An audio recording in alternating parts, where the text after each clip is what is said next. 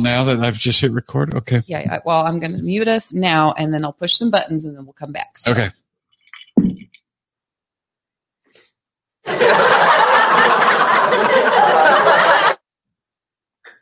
Listen to everybody laughing. Welcome to the podcast.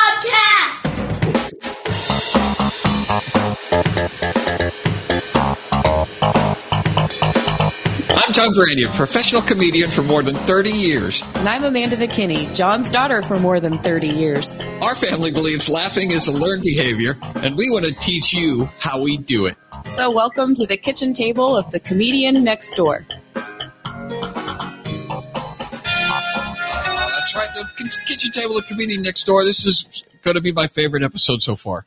I don't think that they can hear you when the music's on full blast. Can I admit that? That this is going to be my favorite episode so far? Yes, you can. Yes, you can. And we heard you just fine. I permission. We're doing a house guest episode, which uh, what that's going to mean, Carl, is that we have uh, we have neighbors. Yeah, we have guests coming in, so we're throwing out the usual format, and we're going uh, we're going off the rails. We're going to have a conversation with one of my favorite people in the world, Mark Gungor. And, so, if you're uh, listening, if you're joining us, you are our neighbor, Carl. We call you Carl affectionately. All of our listeners are Carl. Mhm. And then this is a special episode. A house guest is somebody who may not be Carl. right, it's probably not Carl. Probably not Carl. And So comes did, over to the did house. I do to such a poor job of explaining what was going on that you felt like you had to completely Yeah, it was a little restate rough. what I just said? Like I said, you started talking even before the music was turned down, and I'm pretty sure that that gets Okay. overcut. But No, no, it was fine. We heard you just fine. Yeah, we heard you. All right. So, uh, Mark and Deanna Gungor, hey, thanks for coming on. I want to meet Carl. Well, uh, you will someday. Um, Carl is more of a concept than an individual, Carl is a movement. but we don't want to. Carl is a movement. It's bigger than all of us, but we're not going to get into that. Um, we have uh, we've Mark and I have done podcasts together before, and uh, it's always a, it's always fun to get Mark on because he's such a loose cannon, and uh, and it's such an unpredictable source. But he's a guy who's not afraid to to say what he thinks, uh, even when what he thinks is is flat crazy. Yeah, even when he's just dead wrong. Uh, He's completely wrong. He doesn't care. he said, he said, well, he cares, uh, but he's not No, he doesn't. he's not afraid of uh, of being wrong. And so we had a uh, we had a conversation. Just full disclosure, a conversation a couple of weeks ago.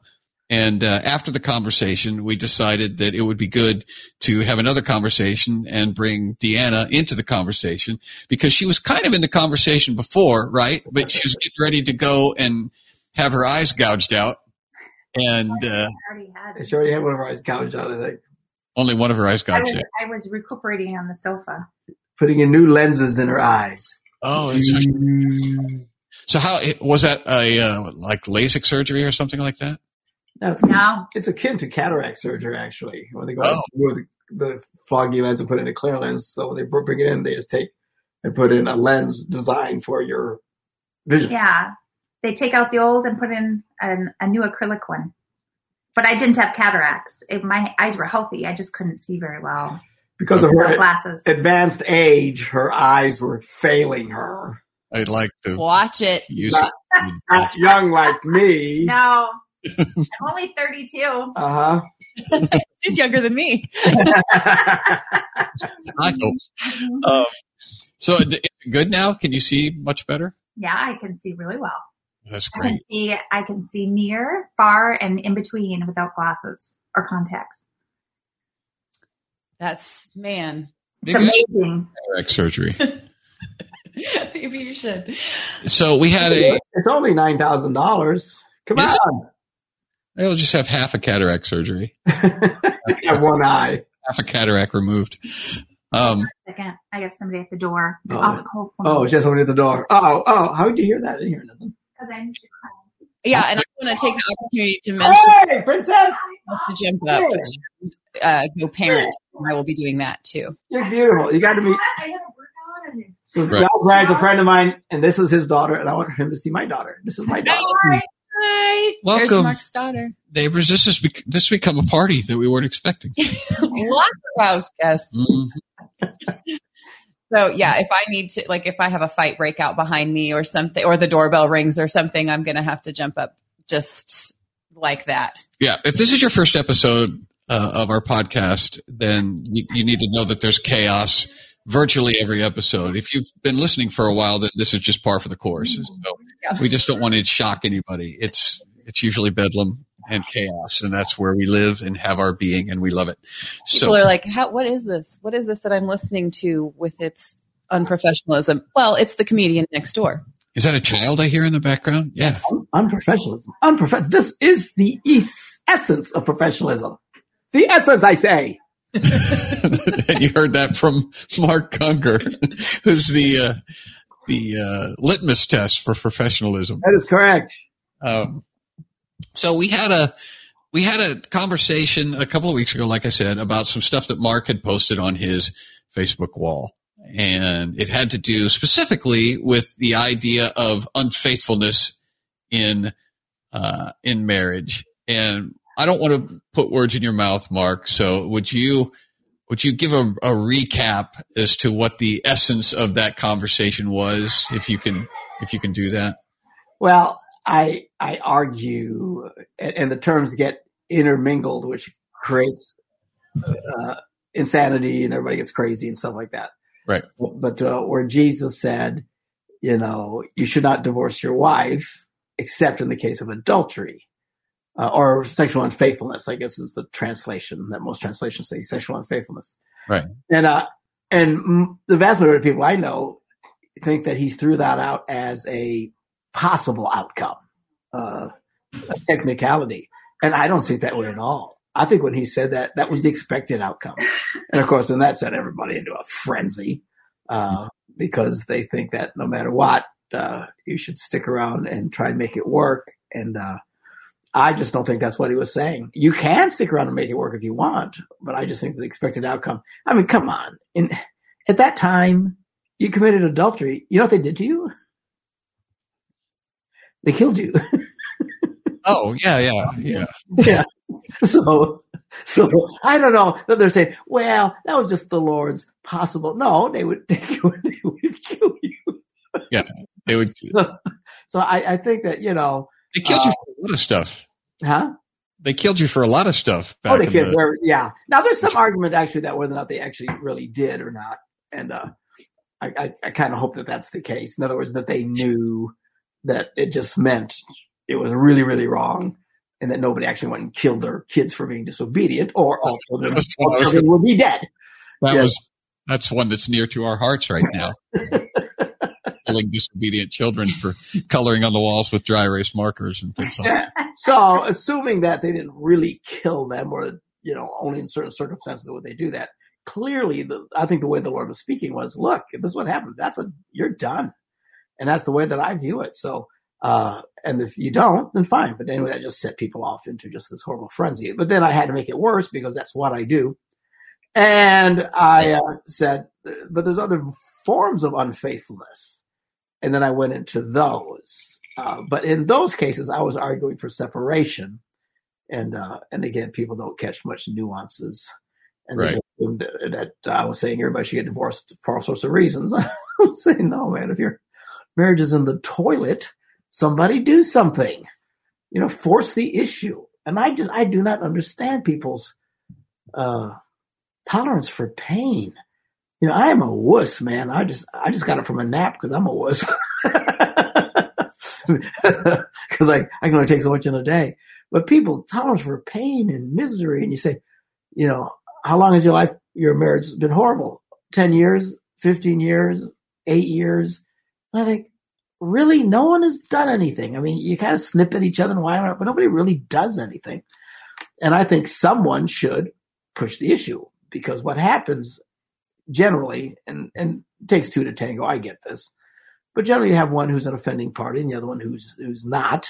Uh, and the offending party doesn't want you to separate because they like the protection and the comfort uh, of marriage because then all the family thinks everything's okay and all your friends think everything's okay. So as soon as one person leaves for whatever reason, uh, everybody panics. And now, you know, it's kind of like, do you know that you won't heal, uh, if blood won't flow to a certain area? You know, I don't know if you ever had a problem with a joint or something. So they have a, a, a thing that they take saline and they inject it into the muscle.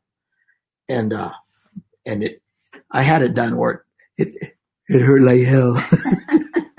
it's a theological statement. Right. I mean, it was horrible. Well, why would they do such a torturous thing to get the blood flowing again? You've got to force it or it will not heal. Uh, so that kind of thing. I wasn't advocating everybody just throw up their hands and give up on their marriage. I was just saying, Right. force issue. So, and then, but the one that really set people off was I said, look, if, if, uh, you know, that couples should be having sex with each other. That's the ideal, right? That's the challenge. Hmm. And, uh, and otherwise, uh, this is not a version of faithfulness either. And that's what set people off like crazy because then instantly I got comments of, well, you're advocating that women should be raped. what? How, did we get here?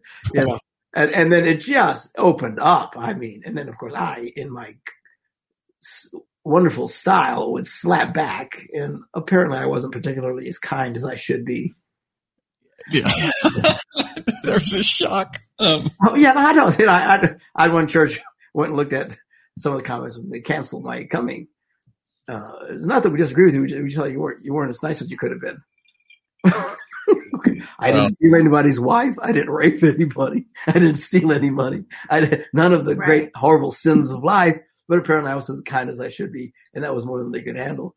So, uh, and I, in retrospect, I probably should have been nicer. But you know, I don't know, John. I've just never been accused of being a rapist before. So, it, you know, next time, next time I'm accused of being a rapist and an abuser, I think I'll handle it better. Probably. Well, you said you said something kind of interesting because you said usually there's an offending party, and I don't know. I think you might have skipped like three steps ahead of a lot of like professional counselors that I've, you know, heard from myself where it's like, oh no, 50-50, you know, everybody's got to, to take responsibility. And I know last time we talked, you said a lot about um, judging and about how pastors and church leaders should be better at judging who the offending party is. Can you can you talk a little bit more about that?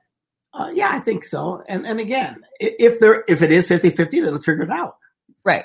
And I'm not a big fan of counseling. I just have to tell you, and they'll set the world on fire if they ever hear this. But you know, eighty percent, eighty percent of everyone who goes in for counseling ends up in divorce. Yeah. Can you imagine going to a doctor where eighty percent of the people came out dead? All right. So marriage therapy in and of itself is an abysmal failure. It just is. And if they won't admit it, then bad on them. do you have a guess why? why is it? Yeah, why is it? I mean, eighty percent is a pretty staggering statistic. If if Yeah. your goal is failure, that would be that That'd would be almost great. yeah, that would almost going on. failed again! Yeah. Yay! I'd say to achieve that level of consistency, you have to be doing something. Yeah, a person who shoots 80% free throws is Yeah. like really good. There's a technique there Yeah. that Yeah, no. Now, now, having said, I'm talking about marriage therapy in and of itself seems to be an abysmal failure. Mhm. And and someone smarter than me has to figure it out. John Branyan, yeah, call him. He's pretty smart. Uh, but other therapies seem to be helpful, like personal problems and stuff like that. Mhm. So, and a lot of these marriage problems really aren't really marriage problems at all. Uh, marriage problems, actually, guys, are the easiest problems in the world to fix. Personal problems. Ay caramba, that's hard. Super low self-esteem, anger issues, alcoholism, drug abuse. And people say, well, we need marriage counseling. no. You need some help. Yeah. You're, you're a little jacked up as an individual. So Right. I'm more open to the counseling in that kind of situation. But the whole marriage therapy thing, all I can tell you is there was the, the, you know, who was it? Uh, Kevin Leman or something. Isn't he a professional PhD Yeah. counselor? He's the one at the beginning of his book. Uh, one of his books that he read. He's the one who, who said it. And I had heard it. And then I hadn't really hit me until I saw him write about it and say Yeah. he thought it was an abysmal failure that everybody in his industry thought that was great. That it was Yeah. eighty percent failure. So Well, what I've what I've found a pattern that I've seen is that people will often go to marriage counseling, and, and in fact, it's usually the offending party you're talking about who wants to drag their spouse to marriage counseling, and then the counselor wants to only talk to the person who's the easiest to talk to, which is almost never the person with severe personal issues. It's very difficult to confront a person about those issues, so it's easier to spend you know 95% of the time speaking to the reasonable one, you know, the person who's open to change or open to work and um and that's just my opinion on why that stat is the way that it is and how you know dismal it looks because i think it's easier to kind of gloss over the person who's going to put up a bigger fight or the person who's going to be hanging on to that idol with tighter hands um, Yeah. and it's easier to just kind of chuck everything or chalk everything up to a marriage issue quote unquote or upchuck. upchuck is probably a Upchuck. Yeah, that's. Okay, so now back up a little bit because you said, well, I, I argue that why don't others get involved and help call some of these things out? Because nobody wants, the- particularly the offending party, doesn't want anyone to know anything's wrong. They do not. They fear it. So they will agree to go to counseling. Oh yeah, let's go to someone who legally can't tell anybody all his crap. oh So it stays hidden. It's still in the BS mode.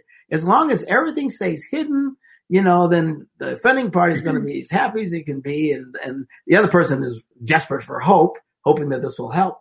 Uh, my opinion, and of course I'm a nobody, is uh, you've got to turn on the light on the thing Yeah. and and bring it out into the light and, and get the family and friends involved and uh, pastors, elders, whatever you know, and uh, get involved with people. Uh, but even that, I mean, I mean, we've done this in our church, and there's some people, no matter what we say, uh, they will not change. the offending party is just, uh, I can think of one in particular. She's an absolute nightmare. It's not him, it's her. And uh, everybody sees it. Everyone who's ever looked at it sees it. Everyone, and uh, in our church, we will get involved and make calls on it, and we've all called it, and uh, she doesn't care.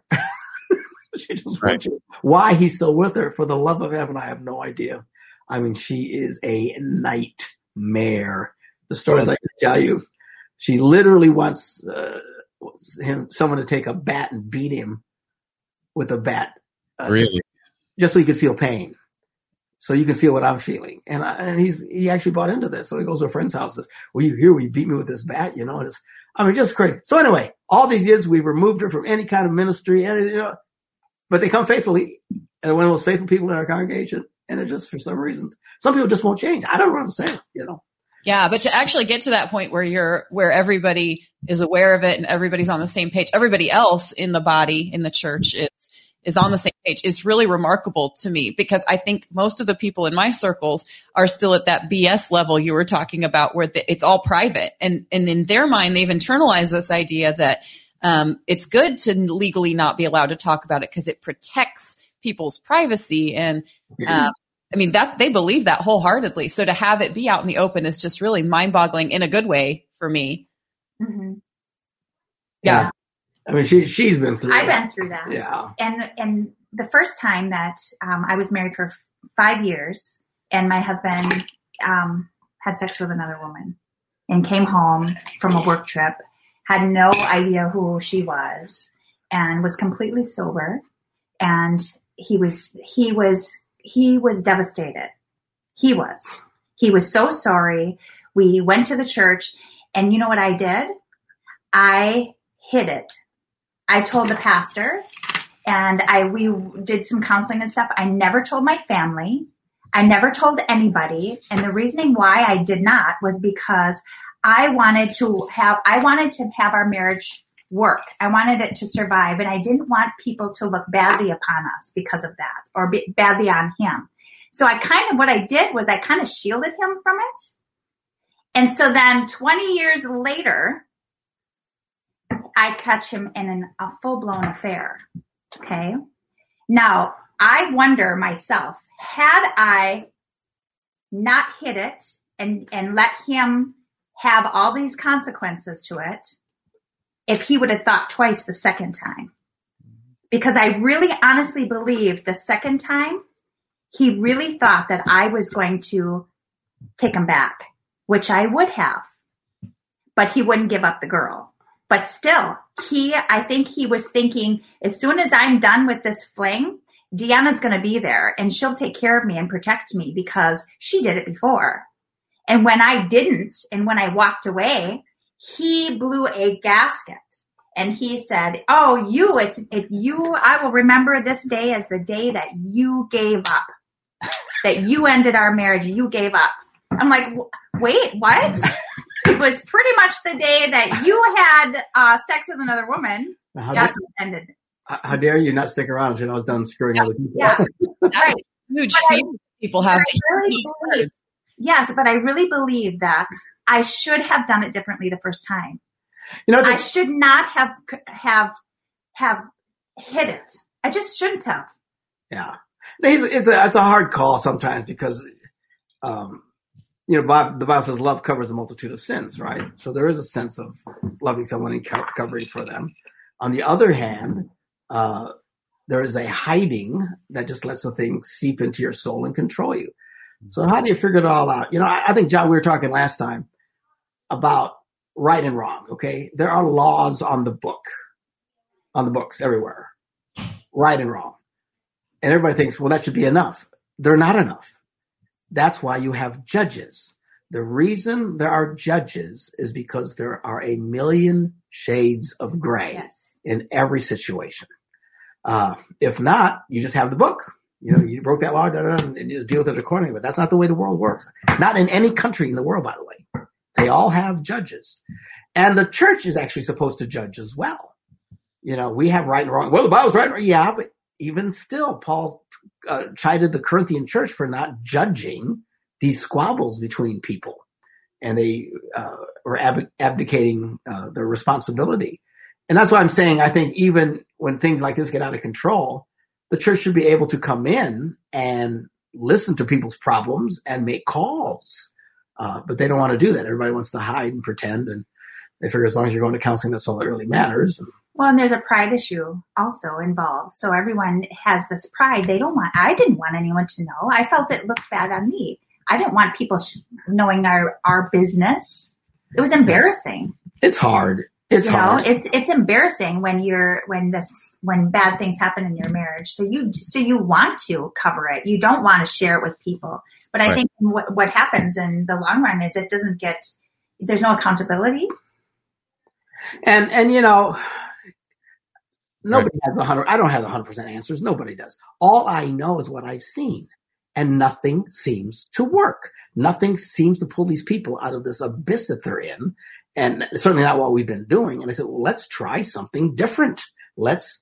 So I started encouraging people that they call me and say, you know, my husband's this or my wife's this, and uh, I say, uh, move. I mean, get out of the house. Don't do it while he's still there. Just so my separation version, actually, if you listen to my talk, is and I and my post I argued legal separation, but in reality, my version of separation is like you just leave for the weekend, and the offending party always freaks. They panic, particularly men. If you got a man who's treating you bad, girls, and you sit around and let him put you put up with that, you know why does he do that? Because you let him. So I, a lady just recently being treated horribly. I said, here's what you do: you wait till he's at work. Don't do it when he's there. You pack up the kids, you leave. Go to your mom's house. Go to your friend's house. Go to a hotel, take his credit card. Whatever. There are some examples of people who are complaining or, or trying to lob complaints, and then you question them, why don't you leave? And the answer is because it isn't really as bad as I'm saying it is. Do you think Uh, no, the, the, the number one uh, issue why they don't, they're afraid.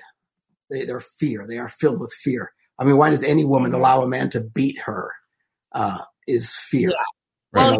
So, and, and if you can't get past that, you can't get past that. But a lot of the people, they just need someone to encourage them. And I have. And almost every single time I've done, actually every single time I have done this with people, all of a sudden the offender caves. I'm thinking back to the last conversation we had when uh, Deanna was sharing some of the complaints from some wives in a mom group or a wife group that she belongs to, and that you know that that's sort of a wheelhouse of mine because I belong to a lot of quote support groups online that are extremely toxic places where people encourage some of the worst behavior in their you know sisters in Christ, and I, I'm wondering if there's an element obviously not if a person's being beaten, you know, or if they're being cheated on and there's an open affair happening. That's that's a completely different category. But I wonder if if in this competition our culture is in for the biggest victim status, if it isn't kind of expected that that you've got to go and complain to your pastor about something because obviously somebody's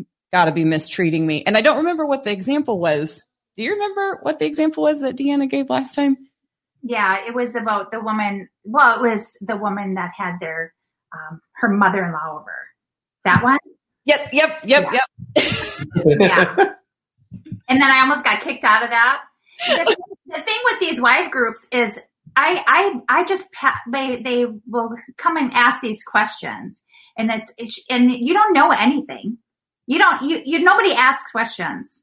They just, they just say, oh, this is what I would do. This is what I would do. But they are asking no questions. So they really have no idea what the real problem is or even if there is a problem because women can be very emotional and they can, they can just blow things out of proportion. Depending on their day, depending on their time of month. I mean, it happens to me and I'll just use myself as an example, but it does happen. And so, in tomorrow it's probably not that big of a deal. And so they'll post this stuff on there and then all these women will come to their, their aid. And then she gets all worked up and, and it's just, and nobody asks any questions. What were the details of that? Heard it here, Mother-in-law folks. came over and something about Tupperware. Is that right? was Thanksgiving dinner and she and the mother-in-law left and took all their leftovers and they have nothing to feed their family. And this, this woman was a pastor's wife and it just Our, irritated our me. family's going to starve because my mother-in-law took all the food from Thanksgiving. He's like, oh, come on, the drama. It's like, it's unbelievable. and and the the whole thread was filled with women saying, "I'm so sorry. Uh, that's terrible. That's terrible." And then it, then there's me. Okay, let I may have the opposite.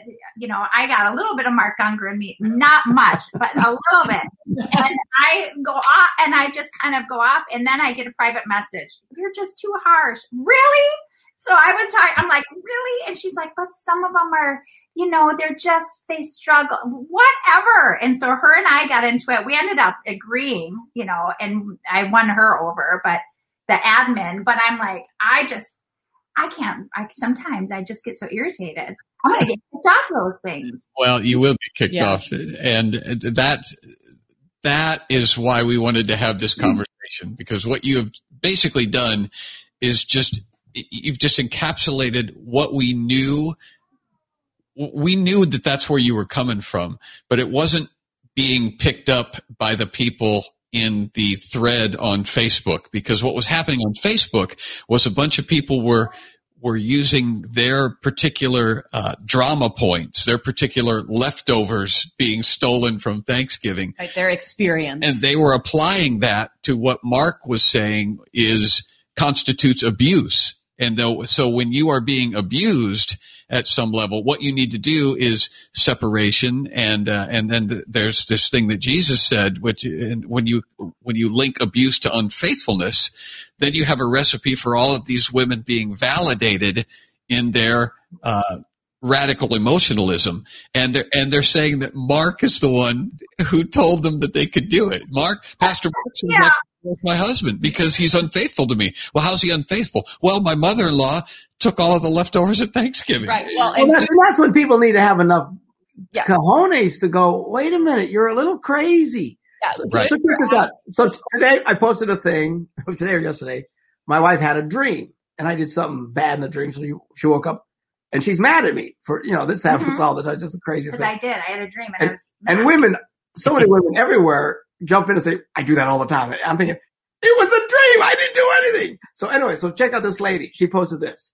If she dreamt that you did something to hurt, insult, or otherwise cause her negative emotions in her dream, you probably do it on a regular basis. you need to stop. We only dream things like that once you're a, con- a constant blank hole. In my dream, I slapped the blank out of my husband for talking to me like I was an idiot. However, also, I woke him up actually slapping him. He deserved it 100%.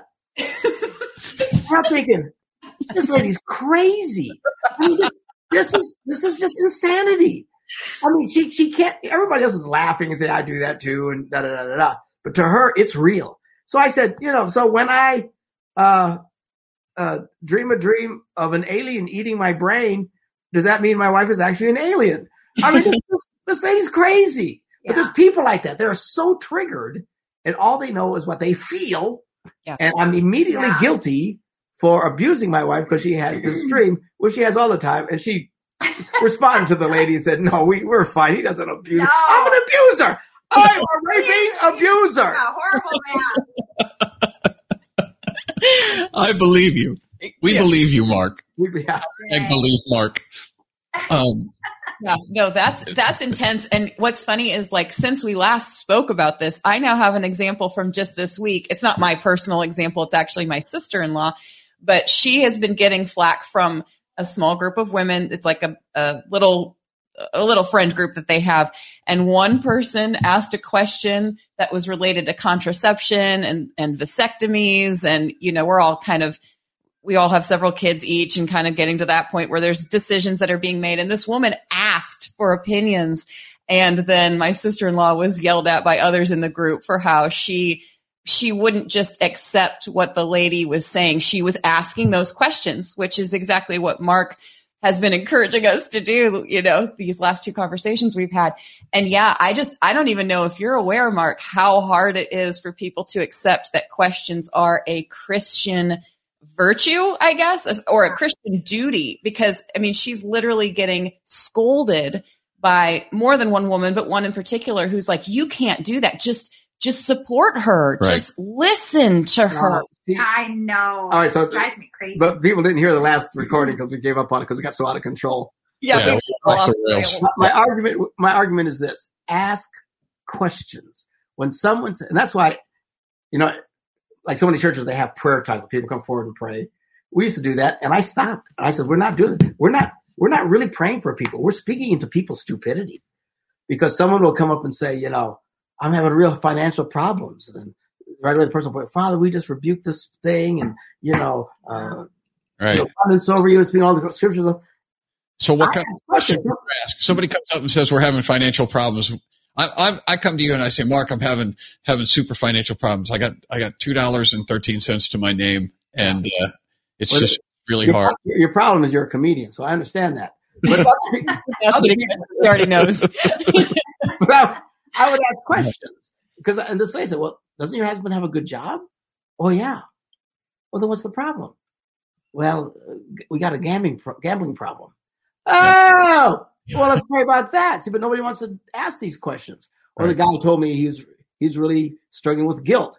You know how we all pray, Father, we just rebuke. There's no condemnation to those who are Christ Jesus, who not walk by Right. in the flesh, but after the spirit. Why do You know, the righteousness of God in Christ Jesus. We are of, of the blood, beloved. We've been redeemed by the blood of the Lamb. I rebuke this guilt in Jesus' All right. Now, I don't do that. He says, I feel guilt. I say, why? he says, Wow. like this question. I'm, I'm living with this lady and having sex with her. And I said, oh, all right. Well, I didn't condemn him. I said, oh, look, man, why, why don't you just marry the girl? He Right. goes, well, she, she's already married. oh, oh, now we got problems.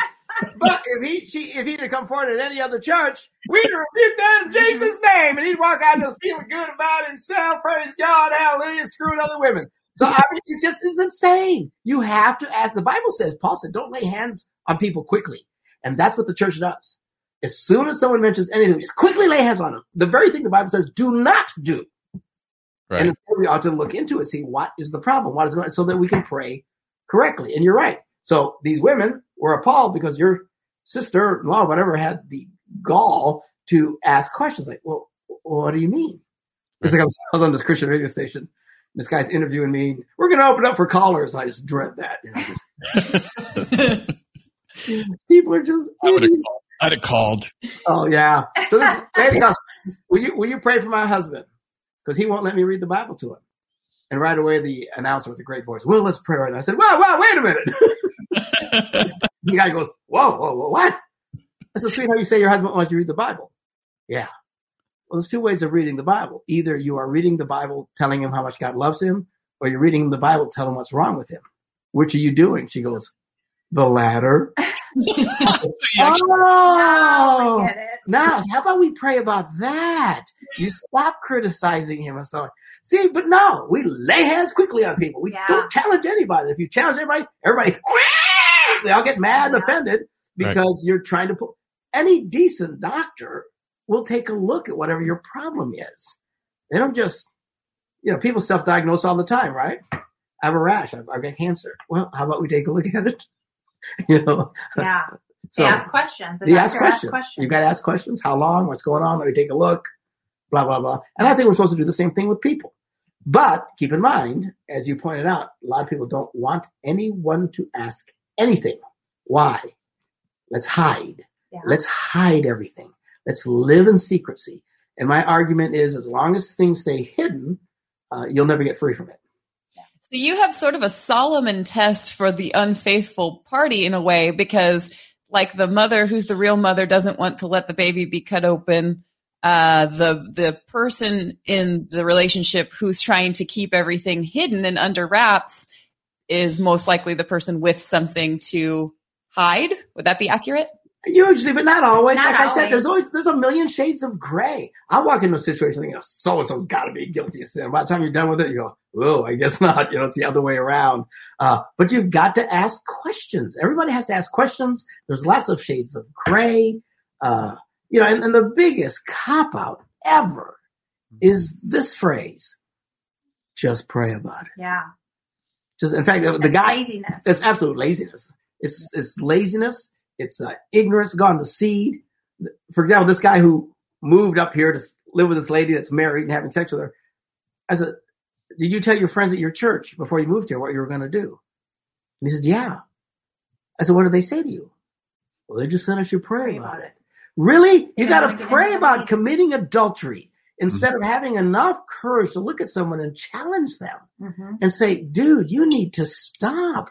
This is wrong. No, people can't say anything's wrong anymore. You just have to pray about it. Anyway, the world's gone insane. Well, they're waiting for a loophole. Like they're waiting for God to give them that exception and to show them that they're actually, you know, they're actually the exception to the rule. And if you give most, if you give most people enough time, they will be able to rationalize, you know, their way out of. Yeah, but uh, so let's say your dad in his old years, he's losing it. And he says, you know, I, this comedian thing don't pay much. And there's this little old lady I go visit once in a while to pray with. She's got like $500 sitting on the account. And I bet you she doesn't know. If I took it, she wouldn't know anything. Would you say, well, dad, just pray about it? Yeah, no, I wouldn't. Well, that's what I'm Right. saying. That's what people do. You don't have enough sense to say, no, you shouldn't take that money. People won't do that today. They'll just say, well, pray about it. And I just, it's a complete abdication of people's moral responsibility as Christians to carry each other's burden, to challenge one another, to grow in, in faith with each other, because nobody wants to challenge anybody about anything. And it's, uh, we have entire philosophies now that like in academia that are are providing cover for that way of thinking. And i'm putting thinking in air quotes too because it is feeling. And you mentioned that earlier. Everybody's being driven around by their feelings and their passions you know i know scripture has a lot to say about making your decisions based on your wayward heart but I, there are a lot of people who who from professionals you know so to speak and and professors and people who claim authority in this area are telling them that actually yes you need to trust your gut. And and if you do have this this inclination that maybe you should go steal from somebody i mean maybe this is the holy spirit speaking something to you. Yeah, because Yeah. he's God's a schizophrenic. I hope so because I could use that 500 bucks. I Yeah. mean, it's great. But you're right. The world has gone insane. It. I mean, it's like we just put our house up for sale, which you should move to Green Bay, by the way, buy this house. But uh, anyway, Move Uh, here. we we uh, we have a man cave. This is a cool little man cave that I've got Oh, yeah. And uh, the the broker says you can't you can't list that. So what do you mean? You can't call it a man cave? Mhm. Why not? He said politically incorrect. The listing MLS would not allow that It phrase was offensive language. offensive language. Right. And just We're yeah, like, what? So we had to call it a study. We're like, a study? Nobody goes down there to study. Way down, Sonny. The craziest Going on in there. Uh, and then and then this guy, because I was posting, you know, stupid memes or something like that. Someone's like this thing today about, you know, getting mad about something the guy did in his dreams. Right. The guy just, the guy said, wow, women are crazy, you know, with a smiley face, whatever. Facebook banned him Yes. for 24 hours for hate speech. Yes. Ugh. Because of- now here's the irony of it. You know that if someone would have said men are crazy, they wouldn't have done the They wouldn't thing. have. hmm It's, it's all relative. It's all upside down. It's someone, someone has set a new version of morality that Right. some of us stumble into. We don't know that you, I didn't know you couldn't say stuff like that. You know, Right.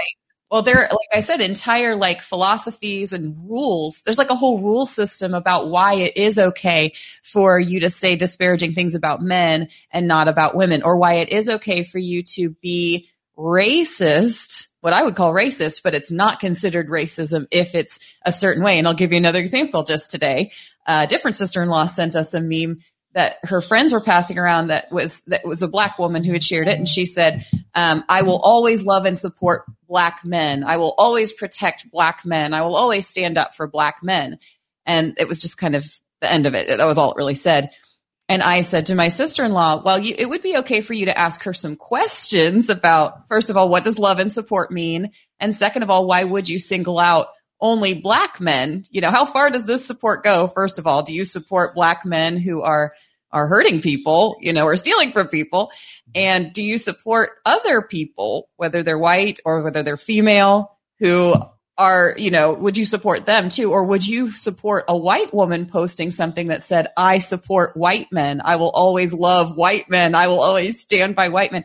The answer is no. People would be Yeah. super offended if you posted that and they should because it's you know it's biased and and racist but i told my sister-in-law if you do start asking her those questions the person who shared that meme in the first place Buckle up. they're going to be upset with you because they've not thought about it and they've never been asked to think about it. So there's going to be some embarrassment, maybe a sense of guilt or shame that they have never thought about it before. And, um, and ultimately there's also this like secondary, um, level of complication here because you've got studies, you know, and professors and, and, um, people with best selling books now who are saying actually, um, it's racist to ask her questions. And um, she is allowed to post whatever she wants because you know black people have been singled out for so long that this is just the natural and good response to that. It's I more But the rules are changing so fast, you're not even aware of it. I honestly would have never guessed in a million years that you couldn't make the statement, women are crazy. Because men have said that forever, and women say the same thing about men all the time. But the rules, apparently, over the night, overnight, it changed. And that is not banned. You cannot say that. I think the thing that Deanna said earlier was um, was significant and important uh, when she just said, "Yeah, sometimes you don't feel good. Sometimes you sometimes you have feelings and you're you're angry. Sometimes you wait, you have a dream and you're and you're angry at your husband, but it's just a feeling and it goes away. And there's a lot of people that make permanent decisions based on temporary emotions and uh, and then even after they're finished having the emotion, if they've made some outrageous declarative statement, I'm done with this, I'm done with you in the moment. Well, now even if that feeling passes, now your pride is involved, and so it's like, well, I guess I got to follow through. with this. I don't even really want to do this anymore. Well, I don't. even- I, I kind of want to stick around, but I said that thing, and so now Right. I'm going to follow through with it. Or, and then reverse it happens too because you're feeling really good. You're up on cloud nine. You're having some good feelings. You are really proud to be a black woman and you really feel some strong good feelings towards your black, you know, friends and family members. And so you post on social media, I will always support black men. Right. But then as what actually happened with this woman, she blocked a black man just a couple of days before because he voted for Trump and she was mad about it. She said he was acting white and she wouldn't tolerate it and she blocked him. Yeah. So, so let me ask you guys a question about this, about Yeah. Post that this lady had posted about, you know, she will always support black men and, and, and all that kind of stuff. So who, why should we even care that she, she did that? So why, why, because our culture has come to the point where if you post anything, if you post, well, I like this or I like this, then they assume you don't like this and you don't like this. So we, are, we are feeding into that when we say, if, you know what, if she posts, I like black men, I, and you know what, that's great. And don't read into any more, but our culture reads into it. We read into it. Oh, she said that, so she must not like this. Or she must do this, and we should not be doing that. It's, we as a culture, we are so easily offended that we can't accept if I like hats, well, or if I don't wear glasses, I don't want to wear glasses. Well, then, you know, oh, or what did you say? My daughter, She- Mark said, you look really great in glasses. So you're saying I, I don't So look you're good? saying I don't look good without glasses. so, and, and And I'm so, like, so I take a compliment and it's immediately turned Yes. into an insult. and this is Right. exactly the, the point I'm trying to make with this lady's post. She should be able to write that. And we shouldn't be saying, oh, well, she means this and this and this, or she doesn't like this, this, and this. Yeah, well, it's hard. Well, it's hard not to because you see the but we do it. inconsistencies and stuff. you I, know.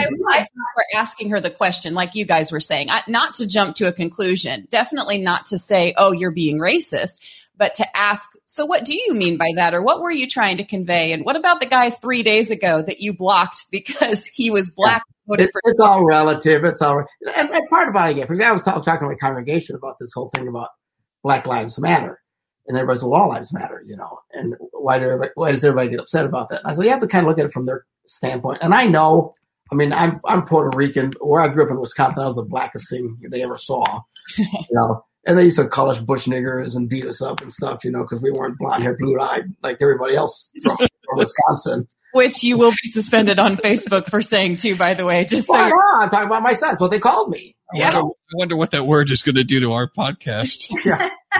When I, That's what they said. They said it to not me. what you said. It's not what I said. they told him back in the what seventies, before I was even born. By let me remind you, I wasn't. yet. it's like the preacher I was listening to, and, or he's preaching. He says, and this guy came up to me and said, "You're a stupid son of a bitch. You're nothing but a filthy son of a bitch." And everybody was preaching. He said, "I didn't say that." That's what he said. yeah, but those changing rules will get you, Mark, because the rule is you can't even repeat it as a quote. You can't even know. people anymore. I'm just telling you what they said to me. So I, my point is, I know what it's like to be ostracized and physically assaulted for being of a different color. My point being that. So, uh, and then I use this example. Let's say all of your life, John, uh, you felt that you never mattered, and your parents always told you you didn't matter, and just shut up and and uh, stay in a closet, and you know, I mean, if you're gonna play, play in the closet, don't go outside, you know, just I mean, like you never had any right to exist at all. And then at some point in your life, you you, you rise up and go, no, wait a minute, I matter. And the people respond to you, well, everybody matters. Do you see how that would hurt you? Right. Yeah. So I mean, there's two sides to all this stuff, you know. I just think people need to talk to each other. Well, they're all psychotic and crazy. So when they say Black Lives Matter, they're, what they're saying is everybody has made me feel like I don't matter. I think they could find a better way of saying it personally. But so I told the congregation, it's not that they're saying nobody else matters. It's just that they're crying out that they feel like we matter because they feel like they've never mattered before. Whether or not that's true. Is And still- if my sister-in-law can have that conversation with her friend, it'll be great. And all glory to God for being able to, you know, be reasonable and and have that conversation. But I will eat my shorts if that ends up happening because she, And I will if videotape she that. asks a, if she asks a question, what do you mean by that? Like the new rule is you're not allowed to ask the question. You're not allowed to. Well, I I agree. I, mean, I think that's what that's the insanity of it. You can't Yeah. talk anymore. You can't ask any questions about anything. You can't challenge anybody's morality. You can't challenge anybody's thinking. You Right. can't challenge anybody's perspective. And consequently, we just, you know, that's why there's such divides in this country today. And Well- it's helpful. And you know what the world does? Look, I get it. They're they're crazy anyway. But I'm, in the church, that's what bothers me is that when we act like this, this is what's so destructive to the kingdom of God because we ought not to be reacting in those ways. And we should be able to challenge and to think and uh, question uh, in a loving way. I mean, not, not in a hateful way, but it's the only way to get to the truth. Otherwise, nobody knows anything.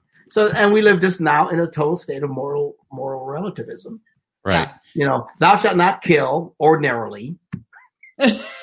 But there's unless it's a Thou not commit adultery generally speaking. ordinarily. Well, but that gets into that gray area that you were talking about. Everything is shades of gray and everything is, but I, I have a couple of questions that I wanted to ask you guys before we, uh, before we wrap up. And, uh, one of them is that when a couple disagrees about what constitutes unfaithfulness, when they, when they can't decide what unfaithfulness is, um, how should they resolve it? If you, if you have a fundamental disagreement about what what unfaithfulness is or what abuse is. How do you resolve that as a Not couple? not talking about beating him with a baseball bat Right. or something. Right. And- and, and I'm- we're talking about things. Obviously, if there's physical abuse taking place, you know, then whoever is the one who's doing the punching is the one that's wrong. And uh, whether or not they can work that out between the two of them doesn't matter. I'm talking about when, when in in the expanded definition of unfaithfulness, that does not mean a sexual impropriety and it doesn't mean physical abuse, but it's the emotional abuse that is becoming so popular. How do you, how do they parse through that? Get a third party involved. Yeah. I've always advocated. I wrote this book, simple little book, The Beatitudes of Marriage. And one of the chapters is be connected. You know, marriage was never designed to be two people on an island all by themselves. Mhm. If it's just you and your spouse on an island, I promise you, you will turn into cannibals and you'll eat each other. Get off the island. And men are the worst on this. Don't tell nobody our business, our business. Don't tell, don't tell nobody our business, our private business, you know, because he does it, because usually that's the guy's acting up, right? They don't want anybody else to know. You need a third party. Oh, look, Defending party when they want to hide. we've done this. You know, when we first got married, you know, like a typical first year couple, you know, there were times we were at each other's throats. Like, what in the world is going on? And we As call, you could imagine, and, And- and we called our best friends and said, "Can you come over?" Why? I said, We're trying to kill each other. We, we don't get and it. fireworks went off. And and then they stepped in and they were able to speak into it. And then all of a sudden this healing comes. Look, I'm not against counseling per se. I think it's a great idea to get counsel. I'm not big on the professional therapy approach. And quite frankly, all it means is just get some other people involved. Yeah. People will see stuff you do not see. We get so close that we can't see stuff. So by getting your, we can't agree. That's when it's the first thing we did. We, we made some calls. You know, we're, we're not getting anywhere here. We, we need to get somebody, you know. Okay. So Uh, would you recommend the church involved? Well, I don't know. Church need to be involved at that point. I mean, you know, just get some friends involved and talk it through. I guess if it keeps spiraling out of control, like Jesus said, you know, one guy doesn't listen, then you bring a few more and they don't listen, then you have to bring it to the church. He's talking about a progressive thing. I guess there could I be. didn't mean I didn't mean necessarily a formal thing in front of the church. I'm talking about church people.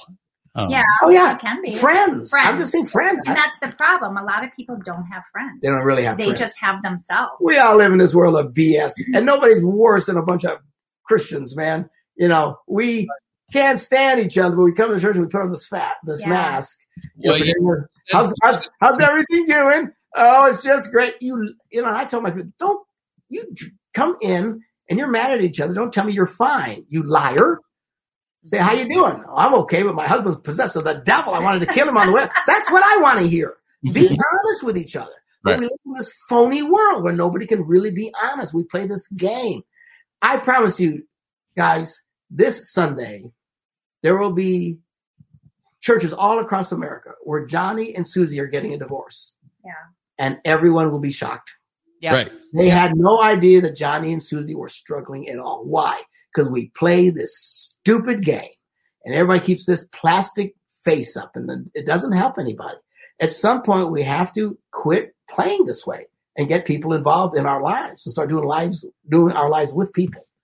Well, it, it, that's important. And what we're we're talking about, Carl, is uh, there's there's two that affects two people. It affects the people who are wearing the masks. They have to stop doing that, and then those of us who are, for lack of a better term, the the non-mask wearers. You have to be prepared to see people without their masks, and so um, both of those things, if you're not used to it, require some getting used to. And uh, and You're and talking metaphorically. latitude. You're not talking about like literal COVID masks. I'm not talking. about No, we're talking literal COVID masks. We're talking. We're talking. You're talking about vulnerability and all of the all of the stuff that comes with deciding you're going to tell the truth even when it's ugly and you know that that there's Yeah, going but we got to we got to we got to create an, an, a situation. I mean, it doesn't happen overnight. We got to people Right. start breaking away, and people have to feel safe.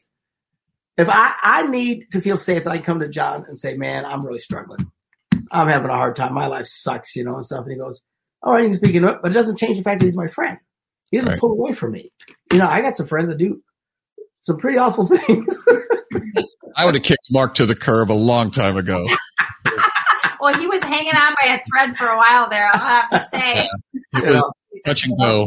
when a person is afraid to admit that they are that they're sinning when a person's afraid and they want to hide and put up the shield and they don't want anybody to know how do you make them feel safe when you know and they know that there is going to be that pain involved when they have to confess and they have to be held accountable I don't know that I have all the answers to that. I just know what needs to be done. How how we get there. I guess start small, baby steps. Give Right? you the question all pastors and every Christian ever has been struggling with for centuries and get you to just fix it all, resolve it. yeah, I'll do that.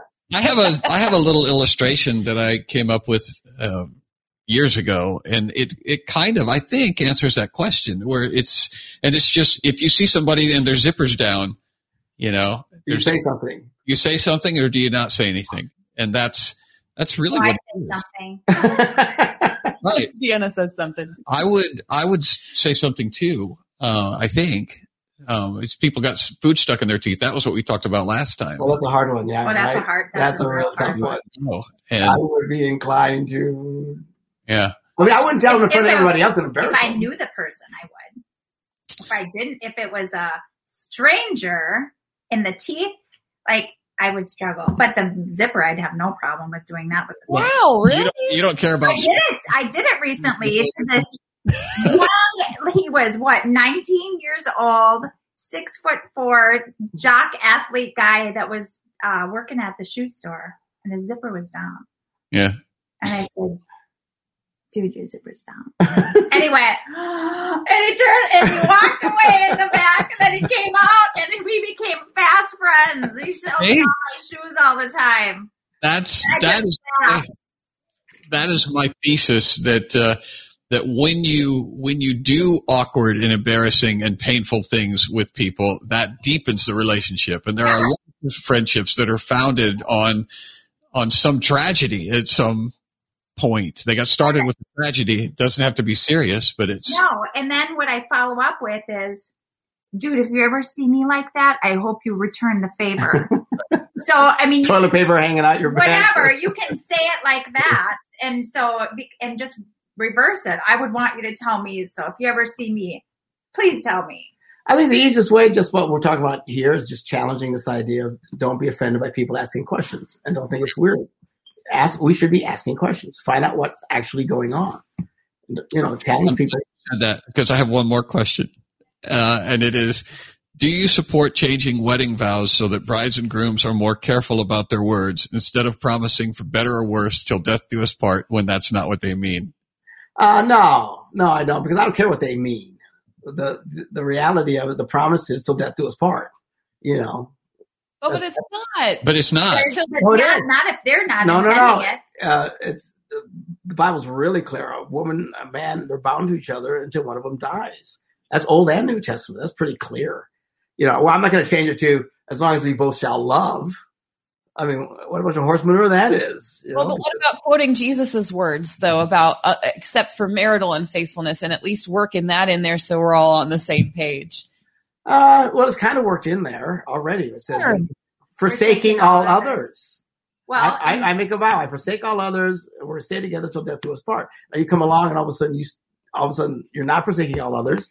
You, you've broken the vow. So uh, it's there I mean- in, in a polite kind of way.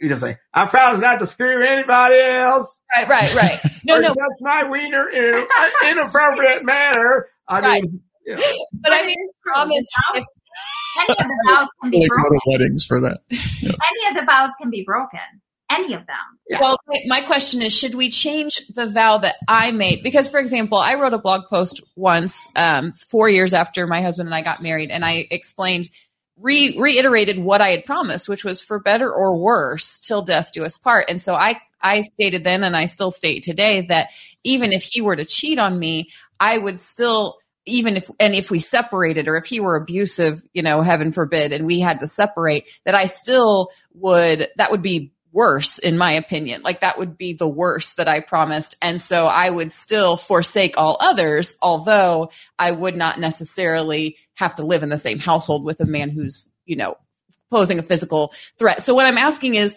what if we added that the, the, clarification that if another person breaks their vow first, that the other person is then no longer bound by the vows that they made independently. Because as it stands right now, we don't have any clarification or, or exception in our spoken word that, you know, if you are to break the vow first, then we're, then that's it. I'm not, I'm not bound by it anymore. Uh, I see your point. No, I, I, think it's implied. I do. I've always considered it implied. You, it's like a contract. We're going to business together. You know, John and I are going to build, you know, you know, what are we going to build, John? Comedy show, We're going to build a, I send out the contracts for John Branyan comedy, which is where this comes from. Well, no, we, we, we have, we make an agreement. I'm going to do this, you do it, and all of a sudden you do it. Well, you break your end, all bets are off. So it's always right. implied. It's, it's all, not implied. It's written. It's written in the contract. What happens yeah. you break yeah, your, yeah. well, you probably write out the uh, penalty thereof. You if, if you if you cancel 30 days before the show, you still have to pay us full fee as if we still did the show. That's yeah. in the contract, and, but it's written there so that we're clear. Read it. Has, it. has that ever happened? Yes. Yeah. Yeah. Did you sue them? No, no. They we've they, never had to. We invoiced, and they had to. Well, I'm just saying. And what are you going to do? Sue them? Uh, we have it. We have it all the time. You know, everyone's not all the time. You know, because it's really devastating when they do that. The dirty rats. Right. pull out. What are you going to do? You can well, say we, will invoice them, and if they don't pay it, some people don't pay it. You know what? You know. Well, and that's that's the uh, the the reason that we've been asking the question is because th- there is a th- people don't take their words seriously anymore. People make all sorts of promises. Like they, sign they make all sorts of Verizon right. contracts. Like they a, don't read like the. It's true. I don't yeah. even think that they realize what they're saying when they're saying it. No, no. Right. Yeah. yeah. But that's that's part of the preparation supposedly that people are supposed to have. I would argue. I mean, most people, I think, you know, we can. Some don't. You know, there's always crazy people, which apparently you can't say anymore. But uh, I assume most, virtually everybody gets it. This is the promise. Someone breaks the promise, then yeah. it's different. I mean, how would you even change the vows? I mean, honestly, um, your spouse goes off and off the deep end and kills 20 people and, and goes to jail for, for life. So are you still going to be with that guy for the rest of your life, married to him? And see, that's that's where we get into the you know. So then you would have see? to have vows of every scenario that you could even think of. Well, it, it's not. It's that we're not saying that that would be uh, that that would be easy or that that would be a good thing. But the but the picture of marriage is the way that Christ uh, responds to the church. I mean, Christ Christ treats his bride the way I'm supposed to treat my bride. Mark is supposed to treat his bride, and so the picture is. Yeah, if if somebody goes crazy and kills twenty people and goes off to jail, how does Christ respond to that person? Um, is it is it over and done, or is is his love quote unquote still faithful? Um, and does he? Well, this, this is where I would argue that uh, church leaders should have enough cojones to get in and play the judge in these things. Mm-hmm. You know, Jesus says, "Thou shalt not judge." He meant, you know, assume things. But the Paul wrote and said, "You're supposed to judge." He said, "Don't you guys understand that someday we will judge angels?" Mm-hmm. And you're not able to judge matters between each other. So the church is supposed to. And I think, you know, we got our black and white, right? The laws, but right. then the reason they're judges because of what about all the shades of gray? At some point, the church needs to step in and say, look, in this particular situation, once they hear it, say, our ruling is, uh, you know, that person sticks it out or they can be released or whatever. And, you know, Jesus said a very powerful thing. The only ones who even try to understand it are Catholics, uh, where he said, uh, whatever you bind on earth is bound in heaven. You know, and they get that to mean that the Pope can say whatever. I think they take it to a very extreme level. You're married forever. Uh, no, I mean about anything. I mean the Pope decides, you know, whatever church decides, it's written in heaven. They they have so the Catholics get the idea that part of the kingdom of God is we are to make calls, and then God will actually honor the calls of the church. You know, now there's not an evangelical I know that will touch it with a ten foot pole, but I, I think that's part of the problem. Well, so if a pastor decided, like a pastor of an individual church somewhere decided he was going to change the wedding vows to be more explicit and clear in order, not necessarily as a tool to make sure there were never issues of gray that needed, you know, some nuance, but to really encourage people before they get married to ask themselves, is there any chance at all this is a guy who's going to go kill 20 people? Like, is this, is this a guy who may end up, you know, and what would you do? Our premarital counselor asked us, um, you know, have you talked about what you would do if you're if you're infertile or if you're unable to have children? Have you even had that discussion? And maybe you guys aren't on the same page about that. And so I'm I'm kind of asking from that perspective of like getting people to think, not because they're going to ever be able to come up with the answers, but because too many people just walk in and sign on the dotted line wherever somebody slides a paper across the desk. You know, Yeah, I think we're saying the th- same thing, but in a different way. What you want to do is come up with the uh, scenarios ahead of time so everybody knows what's going to happen.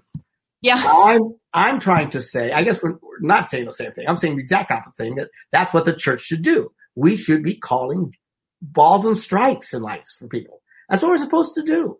And again, I don't know anybody else who even thinks that way. So if everybody thinks I sound really weird, get in line. Because Well, I think you sound weird, but not because of that. do you see what I'm saying? I mean, call the balls and strikes. That's what an umpire does. We're supposed to be playing umpire. I would agree with that. Yeah. Yeah. Uh oh, I think he froze. Do we just Uh-oh. free? Oh, I'm back. we're back. You're back. Oh, okay. Yeah. Well, what, what you're saying is rather than call balls and strikes, let's just have everything computerized ahead of time so we know exactly where the ball lands. That's Or okay, or or we start the vows by saying if you know in the future if we have a dispute we promise we both vow to submit to the umpire's decision on future matters Yeah, you can do that. I mean, I, I again, I think it's all implied, but you could, you can do anything you want. But here's, it's not going to change anything. I guarantee you. it's Yeah. not going to change a thing. It won't because when somebody gets mad, they won't care what they said on their wedding day. Yep. Yep. Right. That's What we need to do is build enough of a culture of people understanding this is how we do life. This is how we work through issues. We should be calling balls and strikes. You should be able to come and, and help, you know, get involved in people's lives to the degree to help them make some of these tough decisions. Mhm. But the problem, man, we're so far from there is ridiculous. Most churches won't do it at all. Yeah. They won't touch anything with a 10 foot pole. They don't want to have anything to do with it. You go to a counselor and just whatever. And, you know, so. Yep. no i definitely think Well, they'll pray for you, Mark, won't they? Oh, yeah. Oh, yeah, absolutely. Yeah. Yeah. Is it okay if I stab my wife to death tonight in bed? Well, let's just pray about that. Pray about that. And that's, that's what they do. And I mean, it's just cowardice. It's just, it's cowardice dressed up as spirituality. Yeah, I, I I think we are on the same page there. The the the question it's it's a matter of asking questions. It's a matter of digging into people's lives and not being not being told that it's none of your business. Because if you're going to live in community, then everything is our business. We're Exactly. we're family and we are uh, we're friends. And can you hear that i'm playing the outro music I can hear Yeah, that. I can. I can hear it. just wanted to let you know that that's our way of That saying means to shut Wrapping it up. up. Okay, no well, more so, fun so you do whatever it is that you're supposed to do, and this is over. thank you so much mark and deanna both of you this has been really enjoyable Yeah. Way better, way better with Deanna than with just Mark by himself. Absolutely. Yeah. I agree. Hi, neighbors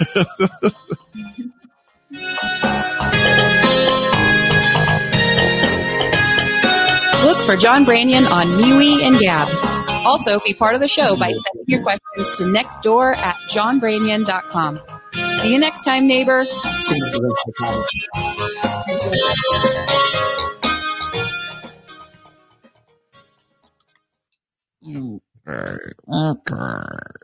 And then you end the You didn't up turn there. that off yet. I didn't turn it on at all. You're doing, you're using that. Oh. So you're gonna have to download it from here. Oh, you didn't turn it on at all. I didn't turn it on at all.